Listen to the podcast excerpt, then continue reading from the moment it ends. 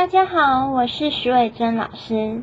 今天要讲述的是《台湾文学史概论》第十六集《白话新文学运动十：罗家伦的新人生观》。我在第十三集的时候呢，有提到我们要讲新文学运动的战后台湾代表人物。蒋梦麟呢，上次已经讲完了。今天我们要来讲罗家伦。罗家伦生于一八九七年，死于一九六九年，字志熙，籍贯在浙江，生于江西。他是中国的教育家、历史学家。更特别的是呢，五四运动的命名者就是罗家伦。罗家伦在一九一七年的时候，以作文满分的成绩。考入国立北京大学，在一九一九年元月份的时候呢，北京大学新潮社编辑部的傅斯年、罗家伦、杨振声等三人呢，他们一起创办了《新潮月刊》，并开始协助胡适等人的白话文学运动。当时呢，《新潮月刊》的主任编辑为傅斯年。编辑呢，就是罗家伦了。傅斯年呢，与罗家伦啊，他们先后赴英国及美国留学，所以呢，在《新潮月刊》的第二卷第五号期呢，就改为周作人为主任编辑。《新潮月刊》呢，总共出版了十二期，以傅斯年跟罗家伦发表的文章数量最多，影响也最大。那现在在网络上查到的《新潮月刊》是有两种，一种是创刊于一九零四年的五月，是由日本新潮社出版发行的。那这个是日本文学界历史最悠久的一份杂志，所以呢，我之前就误以为亲日的周作人是这本杂志的主编。但事实上呢，他是我们这里提到这本，就是帮助武士运动、帮助白话文学运动推展的《新潮月刊》的主编。那我们这边再插花介绍一下傅斯年先生。那傅斯年先生呢，生于一八九六年，死于一九五零年。他字梦真，他是山东人，祖籍在江西。他是清兵入关以后的首任状元，他是历史学家、学术领导人，他也是五四运动学生领袖之一。他是中央研究院的历史语言研究所所长，国语日报社的董事长，曾任国立北京大学的代理校长，国立台湾大学的校长。那他提出很有名的说法就是。上穷碧落下黄泉，动手动脚找东西。还有史学就是史料学，也是他提出来的。那傅斯年他跟胡适是很要好的朋友，他们相差五岁，是在北京大学认识的。当时呢，胡适他是哲学系的教授，因为有些学生呢对他上课内容不满，所以呢就找傅斯年代为向学校转达。就是要替换胡适，替换这个教授的事情。那傅斯年后来就是他听了胡适的课之后，觉得还不错，就来帮胡适解围。那胡适就还很感激他。后来呢，胡适跟傅斯年都当过北京大学的校长，后来也都来到了台湾。那傅斯年呢，他比胡适还要早来台湾，担任过台湾大学的校长。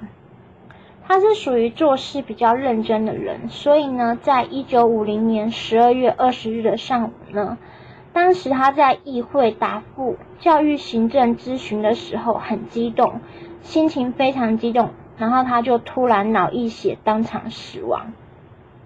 当时的省议会的副议长李万居说：“傅斯年先生气逝。”那因为他是用闽南语的口音啊。所以被傅斯年的学生听成傅斯年先生气死，就是他被生气气到死了，所以就引发了小规模的学潮学运这个行动。那一直到官方出面解释的时候呢，这件事情才平息下来。那傅斯年逝世之后呢，他就被埋葬在台湾大学的校园里面。那校园里面呢，有希腊式的纪念亭、复原，还有附中。那附中呢，就是变成台湾大学的这个象征啦。原本是敲五十五下呢，因为傅斯年他是在虚岁五十五岁的时候去世的。后来敲钟电子化之后呢，每节上下课的时候钟响会响二十一声，因为傅斯年他曾经说过呢，一天只有二十一个小时，剩下三小时是用来沉思的。那我们再度回到罗家伦。罗家伦呢，他在一九一九年的五四运动中呢，撰写《北京学界全体宣言》这篇文章。他是当时的学生领袖之一。在一九二零年的时候，罗家伦他就去很多国家去留学，那总共花费七年的时间。在一九二六年回国的时候呢，他就在。国立东南大学历史系及附中任教。那之后，他就投笔从戎，参加北伐军，任北伐军的总司令部参议、编辑委员会的委员长、战地政务员的委员兼教务处长。他还曾任中国国民党中央党务学校教务主任、代教育长。一九二八年的时候呢，罗家伦出任国立清华大学的首任校长。一九四七年的时候呢，国民政府就是任罗家文为驻印度特命全权大使，并兼世界各国驻印度使节的团团长。一九五零年的时候呢，罗家伦呢他就从印度回到台湾，然后担任呢中华民国总统府。国策顾问、考试院副院长、国史馆馆长等职位。他曾经担任中央大学的校长长达十年。然后呢，他也曾经是政治大学的筹备委员，并且呢，他与当时的校长蒋中正先生一起制定“亲爱丁城”的校训。他也曾在政大任教。那因为罗家伦他的字是志熙嘛。所以呢，国立中央大学的志熙馆，还有国立政治大学跟国史馆都有志熙楼，都是用来纪念罗家伦的哦。那我们先来欣赏一下罗家伦的代表作品《新人生观》。我们会从这本书的他序、自序开始，接着再揭露几段书中的文字，借此认识一下这本书的精神背景。首先呢，我们先来看一下。傅佩龙为这本书写的他序，《新人生观》出版于民国三十一年，至今将近半个世纪。半个世纪以来，人间变化如沧海桑田，无从计较。但是罗家伦先生这本小书却依然发出耀眼的光芒。行销数量如果有任何意义的话，就在于读者众多、影响广泛。光芒来自数量，更来自品质。品质精纯，素材高雅，再以新鲜凝练而成，这就构成一本不受时空限制的好书。本书包含十六篇各自独立却又系统连贯的文章，有些文章的标题极富感染力量，早已成为大家口诵心为的名言。譬如“弱是罪恶，强而不暴是美”，恢复唐以前形体美的标准，就是说胖子就是美啦。侠出于伟大的同情，扭开命定论与机械论的锁链等啊！我刚刚说胖子就是美，其实也不对啦。就是说，因为在那个年代是一个战争的年代，所以他们要强调的是强壮、力与美，不要像就是宋朝这样子瘦瘦弱弱的，那国国家的命运也会很弱。所以要强调从美学观开始改变。然后用唐代的那个美学观开始改变呢，人都喜欢强大的、肥壮的的话，这个国家的国力就会富强，还蛮可爱的。但是这是那个时代必要的要产生的一个观念，这样子才能让整个人的人民的嗯向心力，然后还有国力都更强。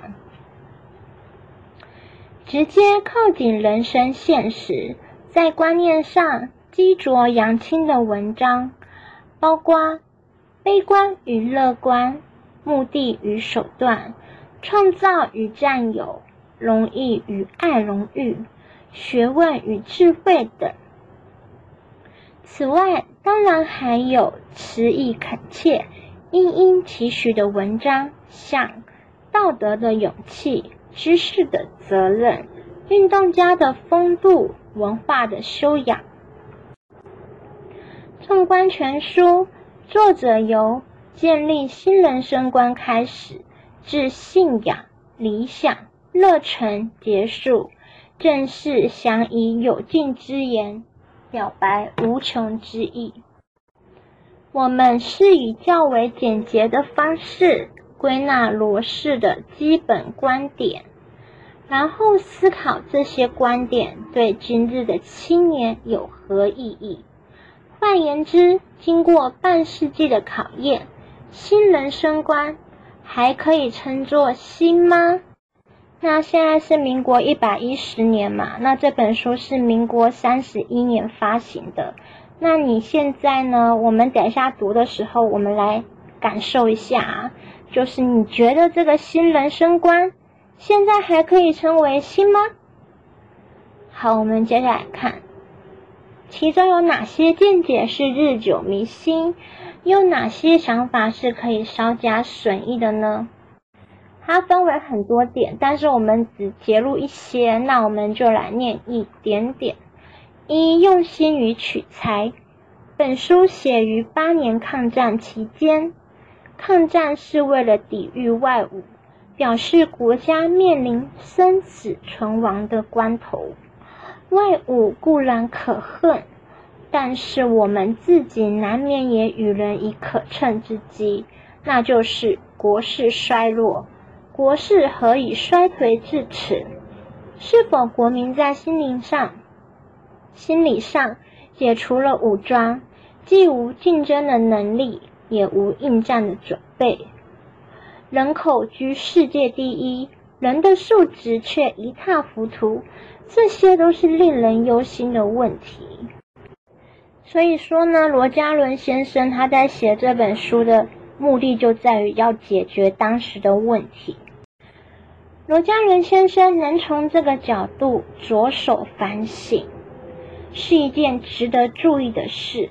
如所周知，清末民初以来，中国命运多舛，饱受列强压迫，应变之道是先求船坚炮利，再求变法维新，结果却是功败垂成。民国八年五四运动所诉求的科学与民主，无意重弹老调，但是启蒙作用不可抹煞。可惜的是，国家民族的危亡险境依旧一再的出现，原因何在呢？也许我们错过了最重要的部分了，那就是直接关系着人的素质的。伦理。那我们来看新人生观罗家伦的秩序的揭露。这部书里的十六章，本是我于中央大学西迁以后，对全校的一套系统演讲，也曾在刊物上登载过几篇，现在重新写定成为专书。我断不敢西进前者在围城中讲学的高峰。但这十六章却章章都是讲完和写完在敌机威胁的期间，有时呢还在四周围火光熊熊之中，就是说这是在战火之中写成的文章。我断不敢说这本书是表现一种有力的思想。我只敢说，这是我个人用过气律去思想的一点点结果。我是根据自己知道的生性，以充分的热忱写出来的。自然，我也希望国人能得到同样的深信。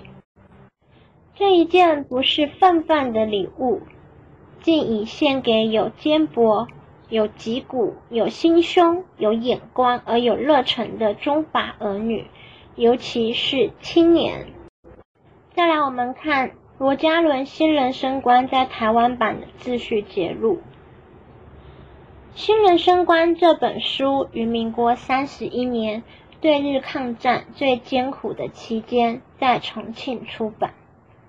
插一个题外话，就是为什么这些前面东西要念那么长？主要是要了解当时这个完整的背景。而且呢，我发现就是说有一个序言，就是像是傅佩荣老师的序言，其实其他地方是找不到的了。刚好在我们家有一本旧的书，就是这本书，然后可以看到它的序言，所以我把它放在这里。所以我觉得这些东西其实一个时代的一个见证，还蛮珍贵的，所以在这边就念的比较多。每次重印出书，常在两三星期后，读者即无法可以买到，就是没有办法买到的意思。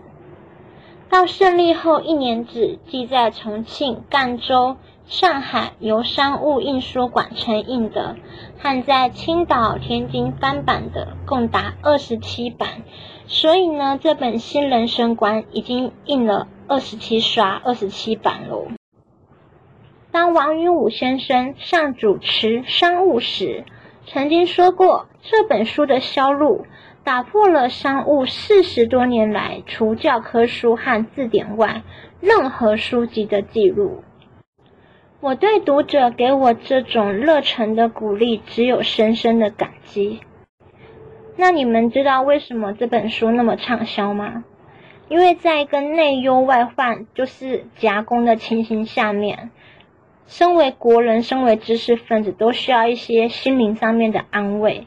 那这本书就是当时最好的安慰剂。尤其使我感动的是，宁夏省贺兰山以北的一位小学教员，和贵州西部一位服务于军中的人员，因为无法得到这本书，各自手抄一部。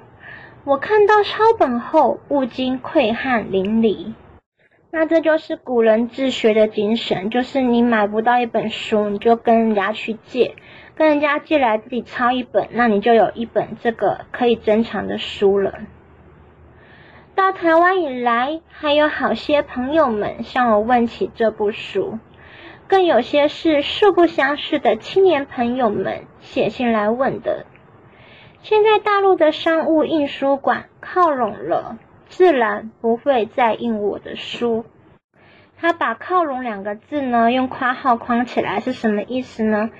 那就是说呢，已经变红色的啦，就是已经分开了，就不会再印他的书了。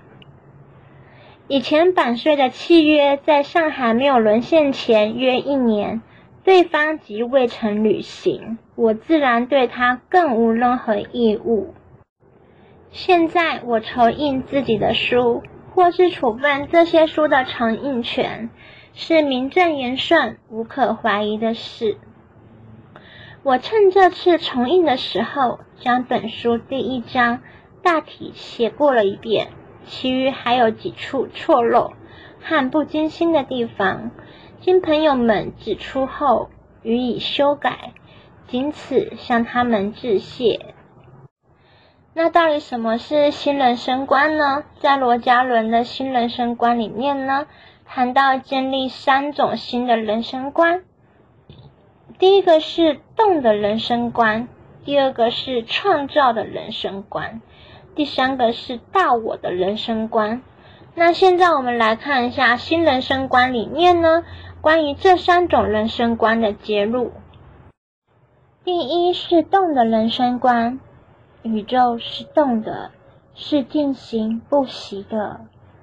人在宇宙之间，自然也是在动的，进行不息的。希腊哲学家海瑞克莱图斯说：“你不能两次站在同一条河里。”孔子在村上说：“逝者如斯夫，不舍昼夜。”都是解释这个道理。何况近代物理学家更告诉我们，不但天空星球在运行，即在原子的内部，每个电子都绕着原子核不断的转呢。中国传统的人生哲学里，把人生动的方面束缚的太多了，尤其是圣儒偏重主静主静的学说，把活活泼泼的一个人弄得动弹不得。所以我们能够看到说呢，它其实是有点贬宋扬唐的，就是说。贬义宋代的，然后赞扬唐代的，因为宋代看起来就是瘦瘦弱弱的偏瘦的美学，所以宋代的国力也很衰微。那唐代呢，就是健康美啊，精壮美、肥美，然后健美这样子，所以它就是比较倡导唐代的美学。那我们来看第二个呢是什么呢？第二是创造的人生观。我们要动，而我们的动并不是机械的，乃是有意识的，也就是可以凭意识来指挥的。那我们就应当把我们的动力发挥到创造性的事业方面去。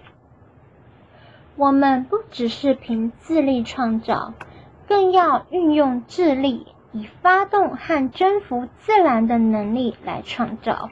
那个自力呢，是自己的自，然后力量的力，就是自己的力量，并不是脑袋智商的那个智力哦。我们不仅仅要驱使无限的电力为人类服务，我想不久的将来更能解放宇宙间无限的原子能，成为被管制的动力，为人类的幸福。另辟一个新纪元。第三是大我的人生观，我们不要看的人生太小了，太窄了。太小太窄的人生是发挥不出来的，它一定像没有雨露的花苞，不但开不出来，而且一定微弱，一定将死。我们所以有现在，是多少人的汗血、心血陪成的。就物质而言，则我们吃的、穿的、走的、住的，哪一件不是农夫、工人、商人、工程师、发明家这一般广大的人群所贡献？那上面那一段有点像是我们一些宗教在说的祷告，就是在吃饭前要祷告，然后感谢我们吃的东西，然后感谢制造这些食物的人，很像是这样子。所以就是说要有一个感恩的心，感恩的心。那我们来看下一段，精神的粮食而言。那一项伟大崇高的哲学思想，美丽协和的音乐美术，心动神怡的文学作品，透辟忠诚的历史记载。那透辟这个词呢，大家现在比较少听到。那透辟这个意思呢，就是透彻精辟的意思，也就是说呢，它是非常的精要，不会长篇大论的。透辟忠诚的历史记载，凡是含蓄富裕着我们心灵生活的，不是哲人杰士的遗留。我们赋予大社会的债务太多了，只有凭着他们，方能充实形成小我。反过来，也只有极力发挥小我，扩充小我，才能实现大我。为小我而生存，这生存太无光辉，太无兴趣，太无意义。必须小我与大我合而为一，才能领会到生存的意义。必须将小我来提高大我，推进大我，人群才能向上。不然，小我也不过是洪流巨境中的一个小小水泡，还有什么价值？这就是大我人生观的真意。为什么在那个时代要强调大我呢？因为那是一个战乱的时代，需要牺牲小我才能够成就大我。因为那些战士他们在战前，他们牺牲自己的生命，然后进行了八年抗战，我们现在才有现在的民主政体。就是那过去的八年，他们所牺牲的这个血。牺牲的这个汗，牺牲的这些生命，有断手断脚断肢的，还有整个脸都爆炸的，各种各样的伤害都有。他们的牺牲就是为了给我们，就是有一个民主的政体。到现在，我们是一个民主的国家，民选的社会，就是因为当时有那个时代的人在前面冲锋陷阵着。所以呢，他们就是要自我激励，就必须要有一个大我的胸怀。然后，因为心里有这个大我，他们会更有勇气的去保护这个国家，保护自己的家人。因为你保护了这个国家，你就是在保护自己的家人。没有国，哪里会有家？所以他们那个时候的情操都是心量很大、很伟大的。跟我们现在遭遇的这个状况是很不一样的。那我们今天介绍罗家伦的新人生观，不知道年轻的朋友们是否会觉得很老派呢？那这本书在当时啊，就是要写给满腔热血的年轻人，希望能够建立新的人生观，才能够抵抗外侮国富民强。但是呢，像我们现在这个动不动就耍飞的这个年代啊，比较相较起来，比较是太平盛世的这个世界里面呢，是很难深刻体会到当时这些人的热血精神的。下一集的白话文新闻学运动十一会讲到梁实秋，那这也是文化行政有出过的题目，希望大家继续支持哦。谢谢大家的收听，希望大家可以订阅、按赞跟分享。那说明栏有本课的投影片，因为未来有可能会出书，所以影片中的所有资料呢，请大家自己私人使用就好了，千万千万不要拿去盈利哦。好，那就这样子喽。